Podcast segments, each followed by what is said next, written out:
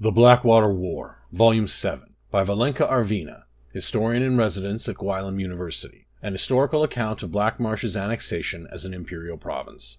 Historians often refer to the Blackwater War as a single conflict that spanned 26 years. While the primary combatants were essentially the same, the first, second, and third campaigns had almost nothing in common with one another. By the year First Era 2833, the imperial strategy had been so heavily revised that it was barely recognizable as imperial. While Sardaccus's reforms had reorganized the legion, the Falco doctrine was the true catalyst that drove the war's endgame. General Lucinia Falco took command of the legion shortly after Sardaccus's passing. She was the natural choice, a close confidant of Sardaccus, strong, fiercely loyal to the Empire, and utterly ruthless. She received her officer's commission shortly after the Battle of Argonia, which meant that her entire military career had been shaped by the Blackwater War. Unlike her predecessors, she knew that the battle could not be won on a single front. She urged the Empire to offer letters of marque and temporary commissions to the countless pirates off the coast of Lilmoth and Archon. Working in conjunction with a legion of Diamond Marines,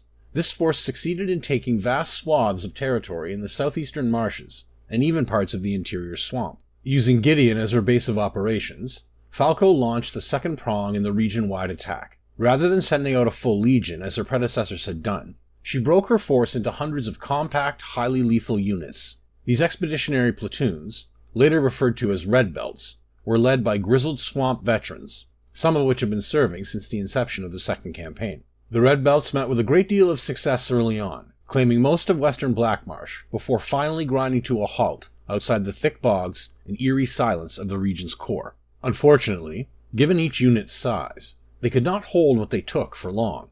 What began as a battle of two nations became a protracted and complex guerrilla war, replete with all the horrors associated with such a conflict.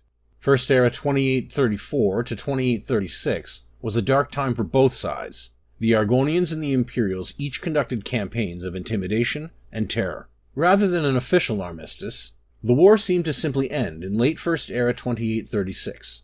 Argonians, who had been fighting Imperials for decades, abruptly buried their weapons and went back to farming, fishing, and weaving without rendering a formal surrender. The Empire wasted no time in officially claiming the region in First Era 2837. At long last, the Blackwater War came to a sudden and inexplicable end. The Argonians' abrupt cessation of hostilities is just another in a long series of mysteries associated with this conflict. The prevailing assumption is that their bizarre tree worshipping tradition had something to do with it, but we may never know why they actually laid down their weapons. As an historian, it's a vexing situation but mysteries born in the deep murk of Blackmarsh are seldom solved. At least, they are seldom solved to a satisfying conclusion.